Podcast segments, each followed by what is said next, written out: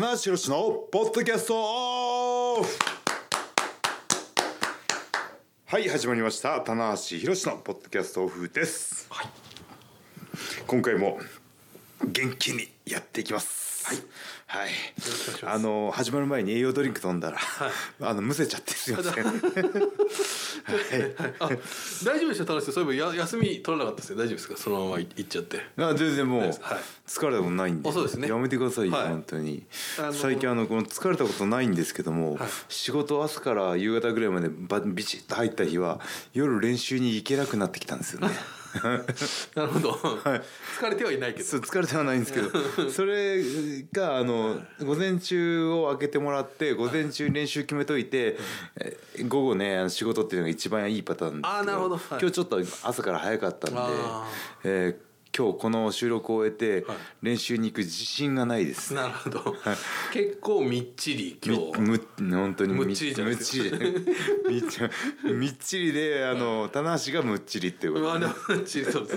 練習行けずにむっちりっていうことなんですけど、はい、いや今日はねあの本当にあの朝から、はい。えードラディションさんの、お。えー取材取材っていうかあの撮影ですね、はい。おそらくパンフレットとかですかね。そういうえあの大会周りの映像とかの撮影の仕事があって、えー午後から、えー会見に出てまいりまして。場所はですね、えー新宿の京王プラザホテルと。おいいですね。はい。まあ、新日本プロレスがね。あの、えー外国人レスラーが大体ねあの京王プラザだったんですよ、はいはいはいはい。そういう歴史があってね。なるほどなるほど。はい、まあ藤波さんとかもやっぱりその京王プラザとかの方が馴染みがあるんですかね、なるほど、うん。まあ、これ歴史的な場所で歴史的な試合がはい。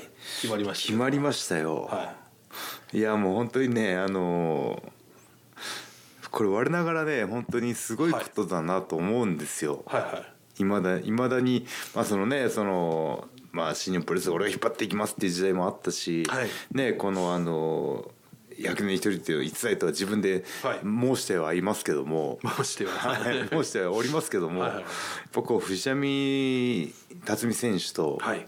シングルマッチで、はい。ねしかもこう、えーその50周年のツアーファイナルでいやそうですね、えーあの藤波さんからこう指名していただけるというか、まあねあの流れを遡るとその、ね、藤波さんが新日本プロレスに上がってもらって大阪城ホールでのタッグマッチとかね。そうですね。いろいろこうあってあ次はシングルだってね言われて。あれ大阪城でちょっと言われたそうですね。大阪でちょっと言われてはい「お願いします。あれっていう。お願いします。お願いします」っていう感じだったんですけど。はい。これはね、まあ、新日本プロレスも今年50周年記念イヤーですけども、藤波選手は、そうですね。えー新日本プロレス旗揚げ戦で、はい。にも参加しているのでそうですね。50周年と。ダブル50周年ということで、ははいはいはい。いや僕あのね大阪城ホールリング上であのマイクでは使ってないんですけど、はい。こうアピーあ仕草みたいなアクションで、はい。次はシングルでお願いしますみたいなのを言ってね。はい。でああのまあファンの方には聞こえないかもしれないですですけど「あじゃあいや よしやろう」って言ってくれたと思ったんですけど「あらあら」はい。ちょっとあの、僕以外は聞き取れなかった。のかなとでそれそのね、しあの真偽を確かめるために、はいはい。あの藤波さんあコメントブースがあって、はいは試合終わった後に、はい。藤波さんがコメント出されたんで、はい。僕はね枠からずっと覗いてたんですよこの、はいはいはい。巨人の星のお姉ちゃんのようにこう。いるぞと。藤波さんシングルマッチ棚橋のはい。シングルマッチについて何か言及する言及するのかなノータッチだった 一言も。まだ早いっていうね、は いお互いこれモノマネを披露する回です。ね。まだ早い。っていうね、えーはい、であのーまあちょっとねその確定ではないにしろ、はい。まあ、立ち消えになってたのかな。でもやっぱりこうやってね、はい。あのーまあ、そういう試合とかそういう行動がなければ、はい。今回のねこのシングルマッチにはつながらなかったと思うので、はい。やっぱこうどっかしら藤波さんのね心というか記憶に残ってってっていうね、まあ、ドラディションっていう会社側の判断なのかもしれないし、まあ、こう僕がね自分で力で引き寄せたのかもしれないし。いややっぱりこのプロレスラーにとってこう種をまく的な作業は、はい。これやっぱ必要ですよね。なるほど。いいこと言う種馬ですからね。たそうですね。新日本プロレスの種馬と言われてるコパライますがそうですね。まあまあいろんなねやっぱりその、こうやっぱドラマをいろんなところでいろんな伏線っていう言い方してくださいいいじゃないですか。はい種って言ってですね。種から離れましょう。種橋って言われちゃノーうんですね。種八はい。ノーモア種でお願いします。伏線をね、はい。それはやっぱりコメ、そう小さいコメントであったりとか、は何かしらのアクションだアクションであったりとかね、はいその若手時代にねあの先輩にぶっ飛ばされたっていうのもずっとねこう恨み恨みのように覚えといたら、はい。それが伏線になるわけですからなりますなります。てめえこの野郎だ、ちょっとねあの時僕もっつってね。ボコボコにされたとかね。はい、だからそのね自分自身のこのレスリングに色をね脚本っていうかね色をつけてはい。ドラマに仕立てていくのは、はい。全部あのこ個人ですからね。これは自分がプロデューサーというかね自分が演出家なんですよ。はい。はい。もう本当にねそこのそこのね、えープロデュース力ははい。僕はね、負けないと思いますよ。そうですよね。はい。うん。で僕の次にうまいのは内藤ですかね。ああはい。確かいやあのに結構いきますよね。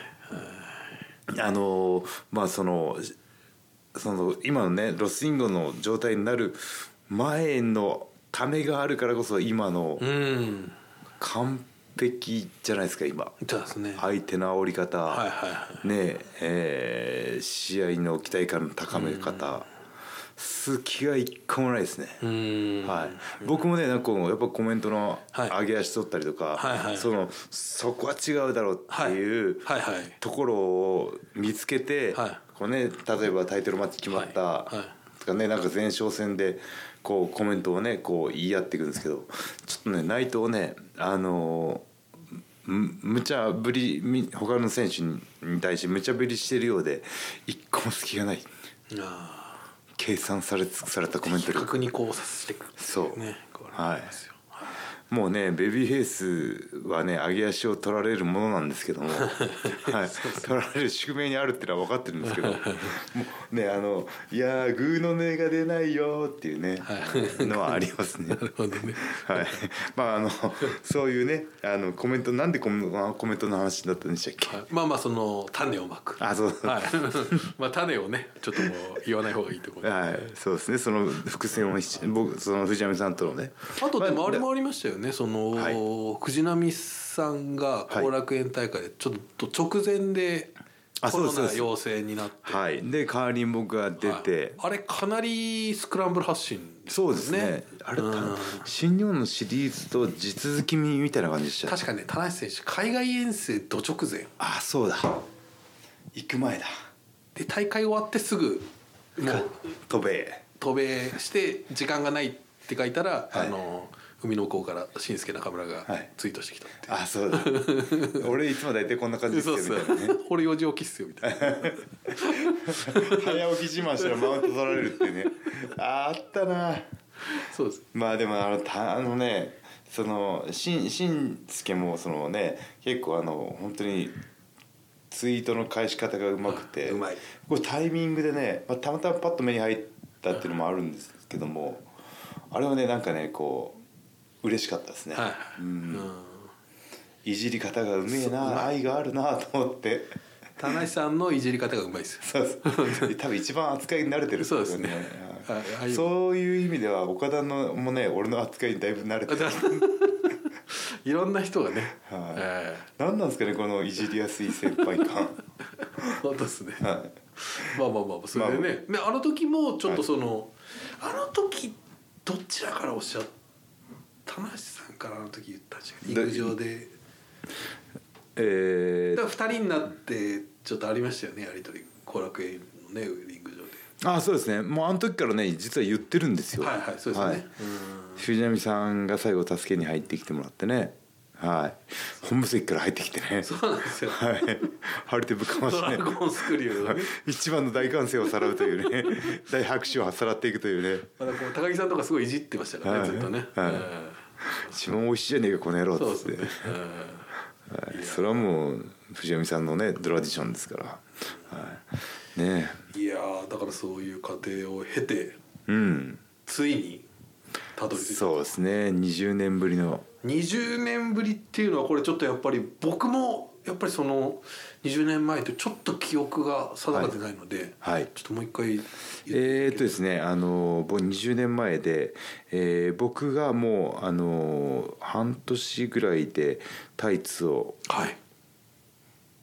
あの半年ぐらいで指のこ手の骨折してはい復帰してパンツの色を変えた後ぐらいなんで、えー肉体的には足パンパンで上半身もパンパンではい。110キロぐらいあったんですかね。一番体重最高体重が重たいぐらいの時これではまだヤングライオン。まだヤングライオンですね。はい。あただその僕は海外遠征に行ってないので、ヤングライオンとヤングライオンの境目がないんですよ。はい。はい。はい。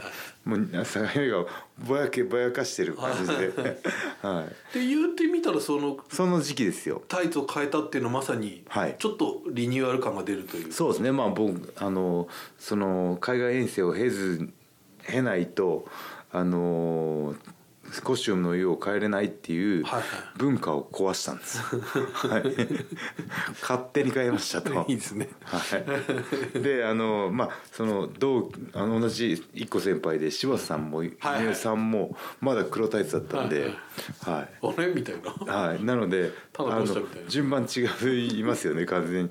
なのであのこれどっかで言ったかもしれないですけどあのコスチュームを直前までで出さないんですよ。ああ、はいで曲最初にバレるとまずいはい、もう曲がまあ第一夜だったんで、曲が鳴って もうあの隅っこの方ヤングライオンの隅っこの方でさっと新しいハイツが入って さっとこう階段を駆け上がってくるイメージ。であーって「ただしこっちも変わってんじゃねえか」っつって。もう既成事実を作ると戻れないから。もうそうそうそう。あれも完全に、ね。はい変わりましたと、はい、今ほどね今ほどなんだろうその先輩が優しいとか 緩い空気感ではなくてもう本当にねあの七に飛び込むような気持ちで、はい、生きるか生きるか死ぬかぐらいの覚悟でコスチューム変えたんですはい、でそんなぐらい、はい。あのいっぱいねあの、ちょっと癖の強い先輩もいっぱい怖い先輩も残ってたんで、はい。いやそうでしょう。いや勝手に何書いてんだよって言われても「すいません」って言うしかないはいは時代でしたから、い、なんならまあ戻せみたいなね言われてもあるかもしれないあるかもしれないですよね、はい。うん。まあ、それを貫いた、まあ、まさにその時期に、はい。まあでも憧れじゃないですか藤波さんそうですね。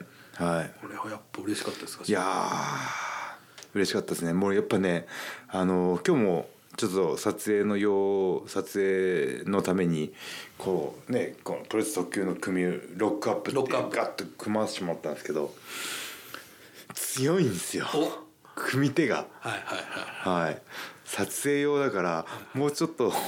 優しくてもいいんじゃないかと思ったら。ガシッ。でやっぱりこうゴツゴツ体の節々がゴツゴツしてるというかね鍛え方の違いなのか。すごいですよね、コンディションが。そうなんですよ。でやっぱりこう間近でね太ももとか、はい。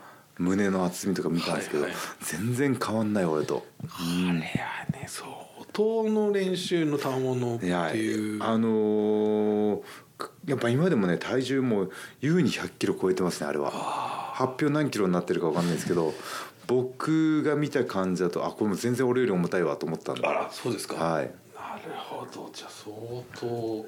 はい。藤波さんは今年齢的には？今60 68歳。はい17でデビューして50年ですからね。そうですね、うん。これはすごいな。すごいな。ちょっとね想像を絶しますよね。僕は45で今年46まだ45なんで、はいはい。10あじゃあ46になってる、はいはいはい。12月なんで、はいはい。だから46と六18 68ですね。でも22歳違うんだね。ああ22歳。2ジェネレーション違うと、ううわんいやー。いきますかいや68も歳も。うね46と68で伝説作りますよ俺は。お。はい、世代闘争どこでやってんだって言わせたんですよね 岡田と、ね、ヤングライオンあのねそのオーカとかそこの世代の 世代闘争じゃなくて40代半ばと60代の人が後半のそこで世代闘争するんだからいやそうもうこれはもうファンタジーですよ。異次元の誰も入ってこれないですよこの世代闘争には。プロレスってすごいですね。ね。本当に。そこでもいやまだやってんのと世代闘争 いやそうですよね。いやでもそれはでもそこの戦いができるのは一概にもう星見さんが御年68歳でありながらコンディションを維持してるんですよ。そうですね。あんな人見たことないですよ。これほ本当のもうレジェンドというかね、レジェンド級のあの昔やっぱりそのルーテーズさんとか、はい。カール・ゴッチさんってはい。結構もうお年を召しても格尺とされてたじゃないですか。なんかこういうこういう動きがね、なんか僕らからカルゴスさんのイメージありますよね。見てもなんかそのうわ体しっかりしてんなみたいな、うん。まあ、ちょっとねその年齢的にはもう少し若いので、はいはい。あのちょっと失礼に当たるかもしれないですけど、でもなんか現役感がすごいですよね藤波さんってやっぱり。ジャミさん年取らないですね。なんかあんまりこうビジュアルもねビジュアルもあのままだし。そうなんですよ。うんすげえな。だってご自分の団体ですよ、うん。68歳の方の。そうです。率いてますからね。エースですからね。そうですよ。そうなんだよ。はい。まだレオナ君がねいらっしゃいまあまあレオナ選手もねいますけど完全にドレーションのエースですから。これはすごいですしちょっとね12月1日。楽しみだな。これはちょっとうんまあね東京ドームとかもありますけどこれ一つ逸材の中いやあで大きな。のねあの今年はもう前倒して調整しようと思ってるんで、、はい。つも甘くなってしまうんで、はい。これね12月のこの頭にピーク持ってきといたらあ！さらにこう微調整して、はい。あのドームはは今年ね、あのはい。はい1回だけになったんで、いい。はい。はい 2days じゃなくて 1days になったんで 1days です。はい。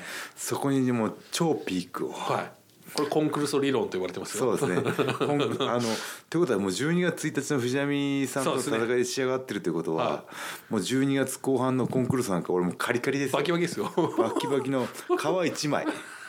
パリパリ。もうなんだったらタンニングもしちゃいますからね。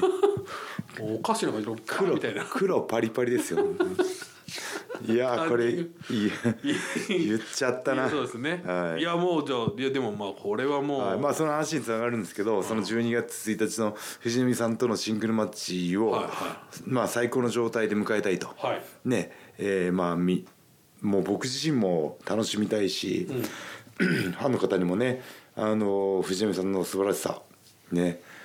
いやそうですね。なんかこう「田無」っていうフィルターを通しても、はい。なんか藤波さん全然違うじゃんとか、はい。やっぱ鍛え方が違うよなっていうところは、隠しきれないと思うんですよ。はいはい。それがねやっぱりリング上なので、まあ、そでもねなんかこうそういう試合になるためにはあらゆる他の状態をクリアしておきたいので、はいはい。仕上げていきますね。そうですね。はい、であの藤波さんにもあの藤波さん一緒に仕上げましょうって今日あの、はい。空き時間に言っといたので 連れコンクール。道連れコンクール。スはい。これはいいじゃないですか、じゃあねに12月1日棚橋のね、えーどういうボディであられるかっていうところもありますし、はい。でね今あの、えーもう一人の男子先輩。はい。武藤さん、ねえーがもう引退を発表されて、これはえー。ちょうど昨日ですかね、はい。正式発表、うん、でまあその、ねはい、で2月来年の2月21、はい。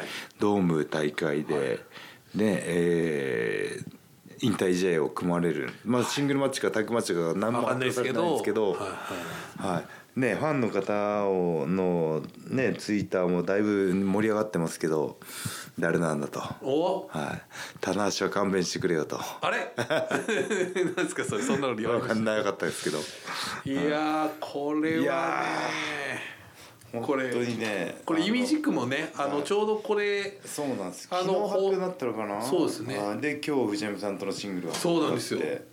はい。棚橋周辺が非常に騒がしくなってきたんですよそうですよ。今 でこの間ねあのちょっとこれが出てる頃は配信されてるんですけどあの、はい。清野アナのね、はい。あのプレミアムのポはい。ッドキャストにも出られて、はい。ちょうどその藤波さんとはい。武藤さん、そして田無さんっていうお話が出たじゃないですか、はい。これはねなんかありますよ。いやこの惑星直列的な。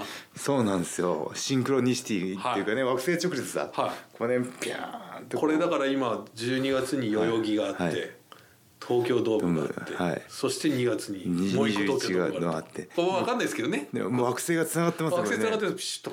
うおー。これまたまたその前後のね、はい。大阪城ホールとだったりとかああそうですね。もうつながっててまたつながっていくかもしれないこれありますよ。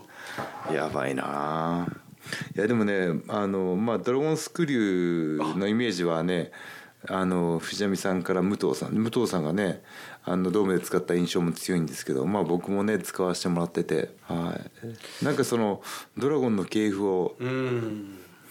次誰かなとかいうのがね。なるほど。はい。ここまではいたけど、はい。この後どうなってんだと、はい。まあ、確かにだまあ今ヒロムとかね変形のドラゴンスクールとか使ってますけどなんかその僕が藤波さんから教えてもらったみたいにとかなんかこう武藤さんの付き人だったとかうん。なんかこう無理やり無理やりでもつなげられる因縁というかこのあの継承ラインがあるじゃないですか。そうですね。はい。継承確かに、はい。そうなんですよ。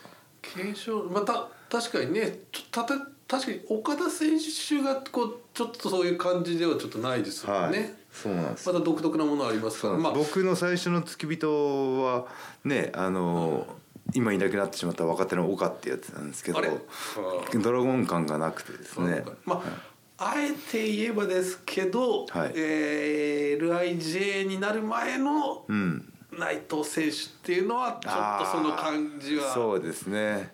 ありましたけど。あちょっとあったっすけど今ちょっとね。棚橋程度にならなくてよかったっていうのが もう本当にまさにその通ちょりでっと路線がね変えてきましたから。いやもうね世が世だったらあのないこのねちょうどコロナ禍にぶつかってしまったのはく、あの本当にもったいないなと思ったんですけど世が世なら、はい。内藤はもう二羽ぐらいしてますよ。あぐらい僕のイメージだと。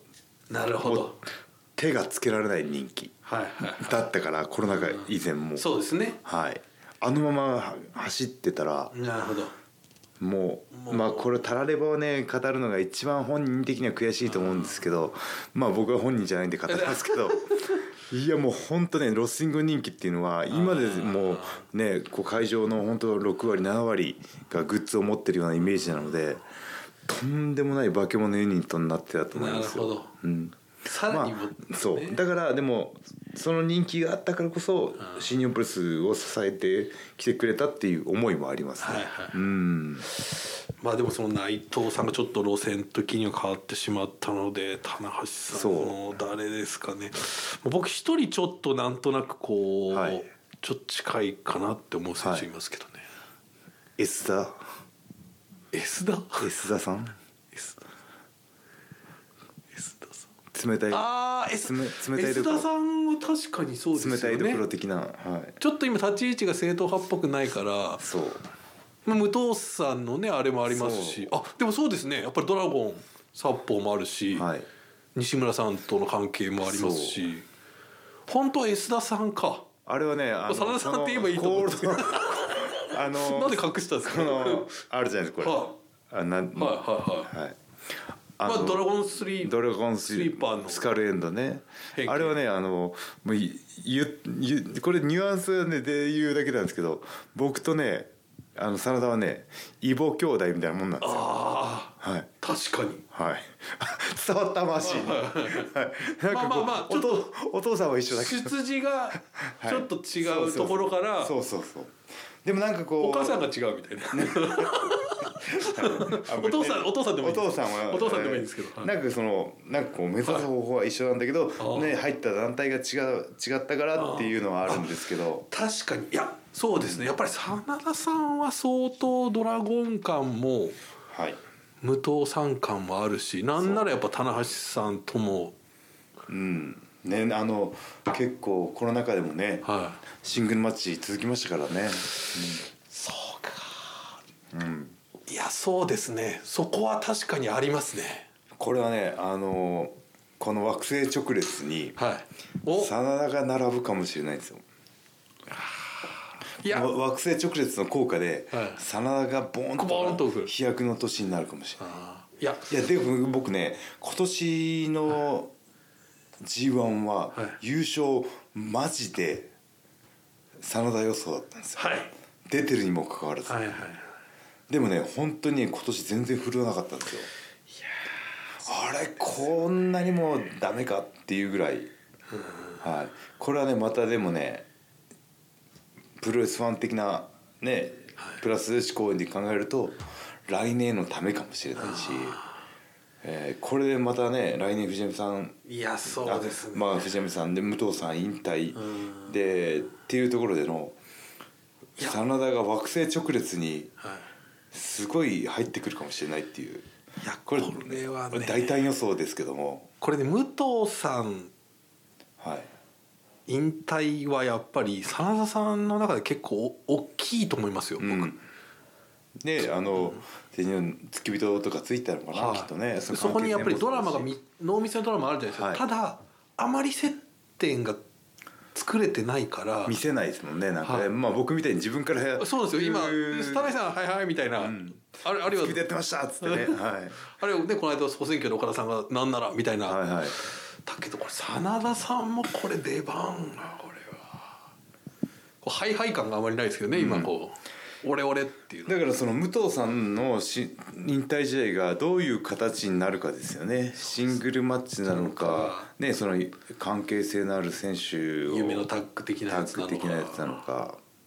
うん。ね岡田が解釈するみたいなことを言ってましたしねこの間ね。でそれ、まあ、レジェンドキラー的なね、はい。部分があるじゃないですか。天竜さんとのね天竜さんもあったし。引退試合もあったし。確かに岡田内藤は見たいなと思いますしね僕両方やってますしそのあの武藤さんっていうぐらいになると運動能力とか、はい。そのカリスマ性とか、若さとか、じゃあどうにもならない周知できないと。どうにもならない、あのふ深淵があるんです。そこが見えない。ここ入ってったら俺死ぬんじゃないかなっていうそこが見えない。行きたくねえみたいな。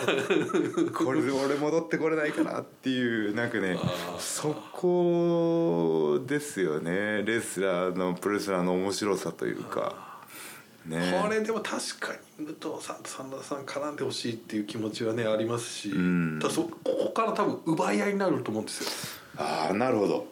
要するにノアの、ね、方たちだってそれはもう。そうだ今ね清宮さんがその技を伝授してもらったりしてたりとか,、清宮選手がやっぱり一番濃厚なんじゃないですか？あ二重丸的な。だってノア主催いやそのうですよ。引退興行でね武藤それをやっぱり他団体他団体の選手でシングルマッチ当てる必要はないですよないね。うん。いやーこれちょっとこっちもちょっとあれですね。でもいやまあそれを譲れないな。これ俺絶対そういう時強いですよね。絶対絶対やりたい。絶対こう「いやいや待て待て待て待て」みたいな。あでもフォロワーの皆さん聞いてくださいって。でこう棚橋こうお残しちゃ力ってをお力を借りて清き一票みたいな。ミーをね。そう。こうミー偏った民をあげてあの夜を作っちゃうタイプですから なければ作ろうホトトギス。ホトトギスみたいな。なねホトトギスみたいな。はい。これいやでも確かに真田さんはこれは動く時かもしれないですね。うん。また動いたら説得力がすごいと思いますよ、うん。いやまあおそらくその全日本に入門した時にね武藤さん体制であっていやそうです。ねあのい遺伝子というかね、その影響を多分に受けてるところがありますんでね、本人語りませんけども、これはそろそろ語ってほしいな、まあ、あとは清宮選手でしょ、で、まあ、僕も立候補するとして。いやー激戦ですね。でも関係性があるのってそれぐらいか。もう現役で残ってるのは。そうですね。内藤選手もまあ一度東京ドームでやってますけど、そんなに最近はやっぱね、おっしゃらないですもんね、武藤さんっていうのは。いやでも今の内藤対だったら確かに。ま俺あの全然食われない気がするしね。あの時のスターダストジーニアスのね。の時はやっぱりねやっぱり武藤さんの超濃い味に対してはい。スターダストが薄味だったんですよね、ああれで食後のいい後味がいいねやっぱり武藤さんに持ってかれるというか、今だったらね俺今だったら全ーそ然のカリスマ対決は見たいですね。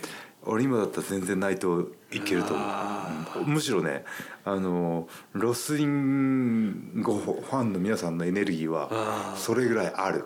なるほど、うん、っていうかもうあの新しいファンがファンの方が多いので武藤敬司知らないので、はこれまたそのい、もう内藤の応援はいはい。いやあの一辺となるかもしれない。あ面白いね。なんか急にあの武藤さんみたいに内藤にやってほしくなってきた。これはでも相当なうん。これはね岡田選手も口に出してるからあれでしょうし、その他ねいろんな選手やっぱりもうプロレス業界内のいろんな選手がやっぱりやりたいやりたいっていうのはあいるでしょうし。やそれだけね本当に戦えることも戦うことだけでもやっぱりこうなんかそのここにえあのエネルギーというかプラスの要素を生んでしまう。いやそうですね。武藤敬司と絡んだらやっぱりこう美味しいとこ持ってかれるっていうところもありましたけど、なんなんだろう。あらゆるこうプラスに転化させるあの選手なんですよ。はい。もうそれはねやっぱりねあの僕とかよりも武藤さんが持ってる空気が陽なんですよ。ああはい超陽。超陽ってこれはね。あの、は陽選手のことじゃないですよ、はい。陽キャ陽気のよう陽キャ陽陽陽キャっていうと陽キャっていうとただあの女子高生のただ明るいだけみたいになっちゃうけど。陽性のね陽キャと。陽キはいャの陽ではなくて本陰と当に陽の陽ってこと陽ですね。あの本当に明るい空気感エネルギーを持ってる人、はうん僕もね結構ねあの陽キャに思われがちですけど割とね陰キャな部分もある。急にこうよくよく存よく存じてます。顔笑ってるけど目が笑ってないとかね。はい。その辺がねちょっとそこがねやっぱりこう生粋のなんだろうオレンジタイツを似合う太陽のようなね武藤さんと僕の違いなんですけど、はい。いやこれちょっと。ついにそのね武藤さんが引退されるということなんでねいやこのも引き続きねこの引退試合のマッチメイクっていうのはあの要注目ですよ。これ紛糾しそうですね今後ね、まあ、紛紛糾糾するかは分かんないか。紛糾まあほどこ 出ろってだんだんもう揉めちゃったりは分かんないですけどでもねでも本当マーシーは本当にね来年の2月ですよ。あまだ半年以上半年か。半年ある中でもうこんなに語っちゃう？うこのテンション。だ誰がやるの？誰と どういうこれ決まるのかな？あ全然わかんないね。分からないですね。いや武藤敬司の引退試合は俺タッグマッチがいいんじゃないかなと思いますよ。だって武藤敬司のし引退試合の相手のシングルマッチとか重すぎるっしょ誰も輝ききれないよ。あはい、僕あの10 2. 2009年の東京ドームよりな泣きながら入場すると思う。あの時のシングルマッチより泣くと思う、あねーこれはね、はい。まあ紛糾というかそうまあやっぱりノアさんのね方でやっぱりまあまあ意向もありますけど、思いますけどね。はいどうなるまあでもやっぱ遺伝子のねはい持ってる人が多いですから。そうですね。まあそれだけ武藤さんのね影響力が大きかったと。武藤さんに憧れてプロレスラーになった選手もいっぱいいますしね。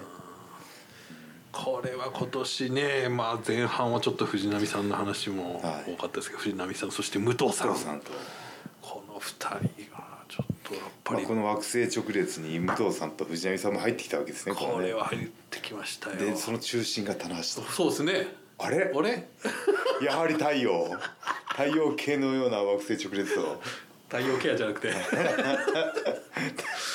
太陽ケア説はないですか？あの意外とあれつながりありますよね。名字入れちゃってますけどね。こっちはあのキャッチコピーで、うん。はい。いや僕が中心で太陽で惑星直列した方が僕の主人主人公感が出るじゃないですか。持ってきますねこの。あその辺よ俺はあ、うん、武藤さんからちょっと学んでますなるほど。急に主人公棚橋選手あでもそうですね。棚橋さんから見いやこの二人っていうのはやっぱ大きいですね。いやもうあ何かのが起きてますねこのいやもうこの二磁場が人はねもう本当にね何やってもかなわないですよ。ああはい。いやもうねあのタナポだから言いますけど、やっぱねこう戦う限りは勝ちたいとか、超えたいとかね、あのありますけどかなわんですよ、ああそうですか。はい、だってもうやっぱりレスラーとして勝ちたい超えたいっていう思いよりも尊敬の方が強いですもん。ねああそうですか。うん。もともと好きだったっていうのもあるんですけど。はい。なんかそのそうですよね。そこにこうちょっとやっぱりちょっとやっぱ世代離れてるからその憎しみみたいなとかねそういうこう近親憎悪みたいなのそんなにないですもんね、そうどっちかってちょっとね。ちょっといい感じで離れてるっていうのはい。がお二人ともあるのかもしれないですよね。ね。いやこれちょっとやばいですね今年からはい来年にかけて、来年にかけてね、はい。でまああのその感染状況の収まりと並行していけたならば、はい。本当にねあの藤波さん武藤さんのエネルギーがはプロレス界のい、そうですね。背中を押して、はい。一気にまたねこう、はい。盛り上げてくれるんじゃないかっていうね、期待感もありますしね。なんていうヒーローなんですかこの二人は。ねえ我が身をとして、はい。ねえそうですね。ねえその助けるのがヒーローだとしたあらー自分の引退をね、はい。えーブースターにして、はい。コロナ禍をではい。苦しんだプロレス界を盛り上げて終わったら武藤敬司むちゃくちゃかっこいいじゃないですか。そうですね。えい鉄腕アトムじゃないんだからあの、ねえ 最後ね。あの太陽に突っ込んでいくっていう。突っ込んでくるみたいなね、え太陽を待ってます。ああれ？これでもあれですね、まあちょっとわかんないですけど、はい。トリオとかも見てみたいですね。棚橋あどっかでできないですかね。これちょっと夢ないですか？いやもうこれあの藤波さん武藤さん棚橋で組ましてもらったら俺もそれ一生自慢できますそうですよね。はい。あそこ真田じゃなかったんだとか。ねそろそろ真田さんも黙ってないとこですよ 俺でもいいじゃないみたいな、そうそう。はい、その位置俺でもいいじゃない。そうそう、はい。い、やーでも棚橋武藤あね藤波武藤棚橋のトリオはどっかこれ見でたいですね。対戦相手が難しいですけどね。いやーもうあのー写真撮るだけでもいいっす。試合不成立と。3人で並んでどうします？ジョナとか来たら TM で意見来ちゃってる。ややこしいなみたいな。全部田中さんどうぞどうぞみたいな。俺膝痛いよっつって。そうそうそう。ダブルで膝痛いみたい 結局俺がやられるってね。ない。やーこれちょっとね。はい。いやーいろんな妄想が低くらみますね。いやー楽しみですね。いいと思います。はい。はい。はい。というわけでね、あのこの藤波さんとの戦い、はい。伊藤さんの引退はね、プロレスファンとしてはこうぜひね見届けてほしいところですので、えー今後ともチェックよろしくお願いしますということで、はい。最後に告知です。えー新日本プロレスは、えーまだシリーズ続いてますかね。続いていると思いますね、ねはい。えー最終戦が最終局面に入ってきたかな神戸いう。はいね。えー僕はえーカール・アンダーソンと、えー NEVER のタイトルマッチ。そうですよね。だから多分もう一回どこかで今度 Zoom かなんかでちょっとあ収録して。こうちょっとアンダーソン戦の話とかねわかりました。最後にしたいなとそう思います。ですね、直前にぐらいになるんですかね。直前にちょっとはい、はい。という感じで。やりましょうか。はい、えーというわけで以上棚橋宏のポッドキャストオブでした。ありがとうございました。ありがとうございました